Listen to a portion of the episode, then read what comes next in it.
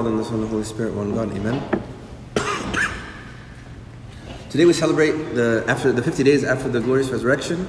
We celebrate the descension of the Holy Spirit upon the apostles and all the people that were gathered with them in sort of this new and different way. For the first time, the Holy Spirit is actually taking up residence within the human soul.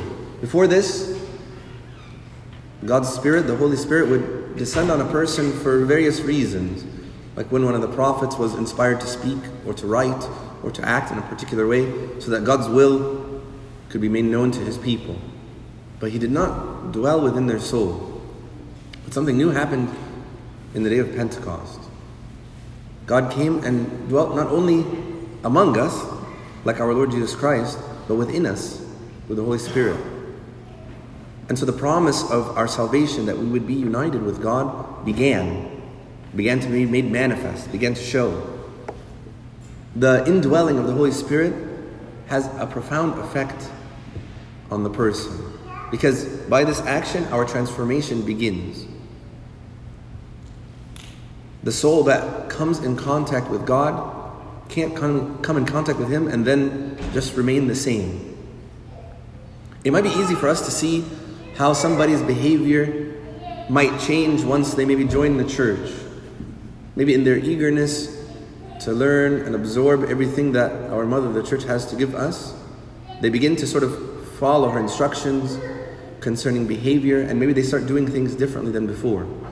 But actually, the change does not end there because these actions have an effect of their own. They begin to change the way that the person thinks, the way that a person perceives the world around them. If, for example, you wanted to develop compassion for somebody, the best way to begin this is to act of compassion. To be consistently compassionate. And when those compassion actions become sort of part of our body, the mind will begin to think in terms of compassion, and the heart will begin to feel compassion. If you act towards somebody in a loving manner, even though you don't have any feelings of love, or might, you might even have feelings of dislike for them, then after a short time you're going to begin to love them in actuality, in actual fact. That's the effect of the body's action on the heart. This, by the way, sort of contradicts the idea that we have in our society of sort of falling in and out of love. Right? I can demonstrate love because it's not something that sort of strikes out of the blue for a mysterious reason and goes away. It's a result of something that is maintained by effort. But even actually here, our change doesn't end. Because once we develop these new thoughts, these new feelings, then our spirit also changes and begins to develop in our souls. And then we develop spiritual fruits. And these changes, the church calls those virtues. And these virtues are attracting the grace of God. And this grace transforms our actual nature so that we stop having this nature of sin and begin to develop a nature that is sort of the likeness of God. So the feast of the resurrection and the feast of Pentecost about, are about transformation. In the resurrection, we are reborn. We die and we're resurrected with Christ. And this new resurrected nature is then shaped and molded by the church and is filled with the Holy Spirit. If you remember in the Gospel of St. Luke, our Lord Jesus Christ talks about an unclean spirit that has been cast out of somebody. And he says that the spirit has no fi- place to sort of find rest. And so it goes back to its uh, former host. And he says when he comes, he finds it swept and put in order. Then he goes and takes with him seven other spirits more wicked than himself, and they enter and dwell there, and the last state of that man is worse than the first. So we can look at the feast of the resurrection as the time in which we are reborn, and our soul is sort of swept and put in order, cleaned. If we want to look at our own individual lives, we can think of our baptism as the time in which our souls are swept and put in order. But that's only the beginning of our walk with God. After that, it's necessary for our soul to be occupied by something, or more importantly, or more correctly, someone else, in order to prevent the demons from taking advantage. So, God, in sort of His infinite love and mercy, comes Himself to dwell in us through the Holy Spirit. This is the Feast of Pentecost, the indwelling of the Holy Spirit, and the transformation that sort of began in the feast of the resurrection and on the day of our baptism is further fulfilled in the descent of the Holy Spirit at Pentecost and in our chrismation. And the Holy Spirit within us Himself has the effect of transforming and shaping our souls more perfectly into His image and His likeness. But God does not act towards us like a dictator or like a tyrant. He doesn't impose His will on us with no regard to our own desires.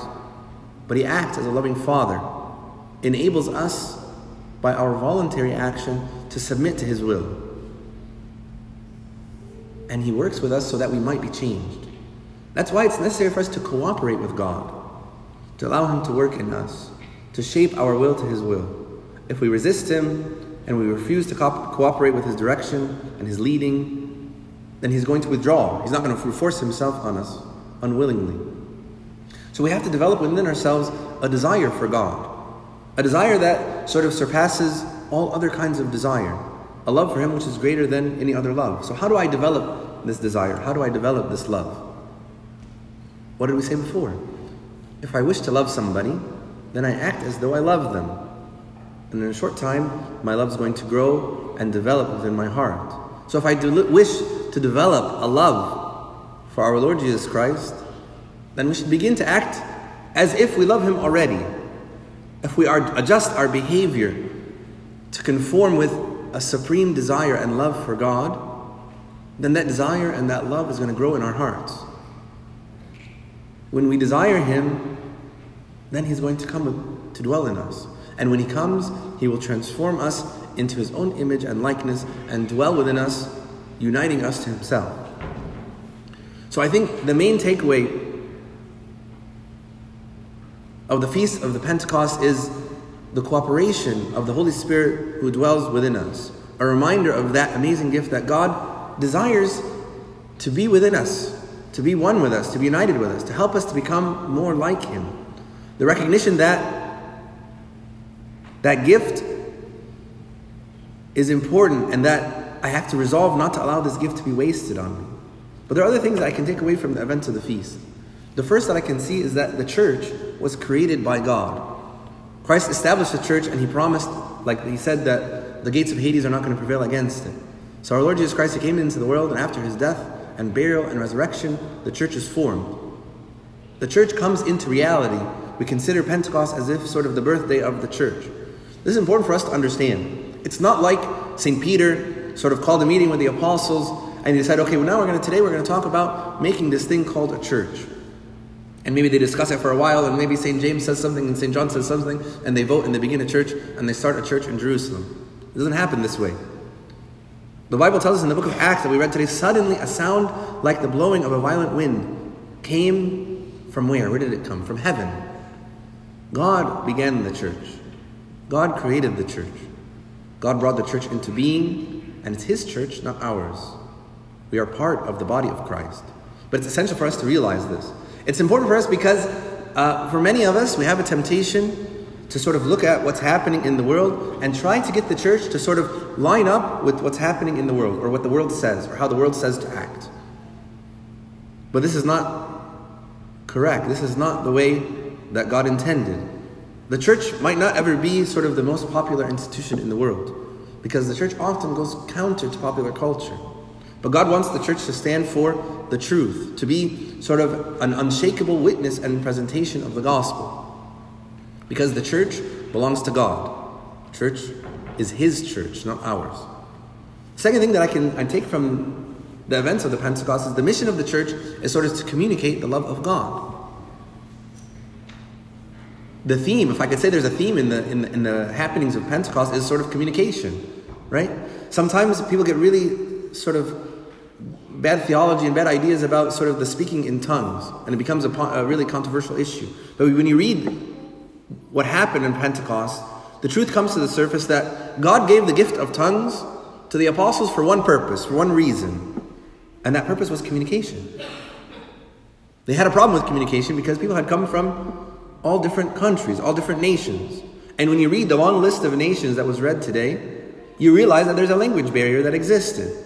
And so, because God wanted each of them to hear the tongue or the message in their own tongues, He performed a miracle and gave the apostles the gift of tongues so that they could communicate His message. So the mission of the church, even today, is to communicate the message of God.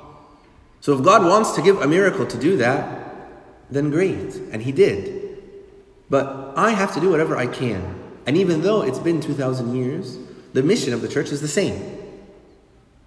The moment I become a Christian, God is commissioning us to share His message with our little section of the world, wherever that may be. The third and the last thing that I can learn from the Feast of the Pentecost is the goal of the church is to establish a fellowship that is unique. You can see what happened after those early Christians, after they hear the good news about our Lord Jesus Christ. On the day of Pentecost, there were about 3,000 new converts. And suddenly they share something that maybe they had never shared before. All of them found and realized that they are guilty of sin. That Christ has been crucified for their sins, and now they have to repent of their sins. And they've been baptized, they've been saved, and they've been given the gift of the Holy Spirit. And suddenly they become part of this new society. They've come out of a world of slavery, out of a world of superstition. They come out of a world of selfishness and greed and dishonesty. And now they're sort of part of a, a new fellowship where they can share things about themselves with others whom they know will listen to them, who will be compassionate to them, kind towards them. And suddenly there's a whole different atmosphere because there were 3,000 changed people that God made different and made new. So it makes sense that the number quickly grew to, if you read later in the book of Acts, it grew to 5,000 and then into multitudes as the church sort of started to spread in Jerusalem more and more people were attracted to them because it was different than anything else in the world. So the church always has to be that. Most institutions are, are primarily interested with what they can get from you, but the church wants to give.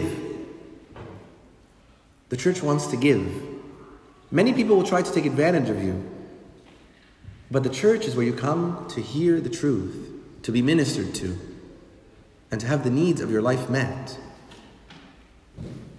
We're supposed to be a different people, a different culture, sort of an oasis in the midst of the desert in this world, a shade on a hot summer day, sort of a cup of cool water when you're thirsty. The church has to be different. The people of the church have to be different than outside society. This is what Pentecost teaches us. The world changed after the Feast of Pentecost because of the church's influence in the world. And this ought to be the same today, and glory be to our God forever and ever. Amen.